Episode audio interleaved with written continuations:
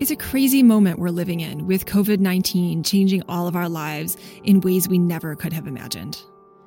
A few weeks ago, I was trying to figure out what could I do to feel better, and I thought about making an audio diary.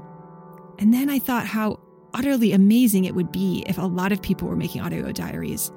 And I realized that I wanted to collect these audio diaries into an archive. So I'm asking you to join me in recording your stories and thoughts and fears and wishes so that we can make one collective audio diary. At some point, I'll find a permanent home for this archive so it can live in perpetuity.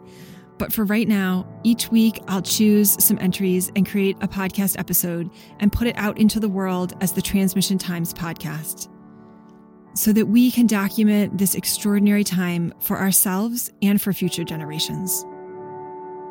I hope this project helps us all get through this time a bit better and gives you a place to get your voice and your experiences out into the world. I also hope that this archive will be a resource for our descendants so that they can understand what this time was like, not just from the news reports, but from the words of the people who actually lived through it, you and I.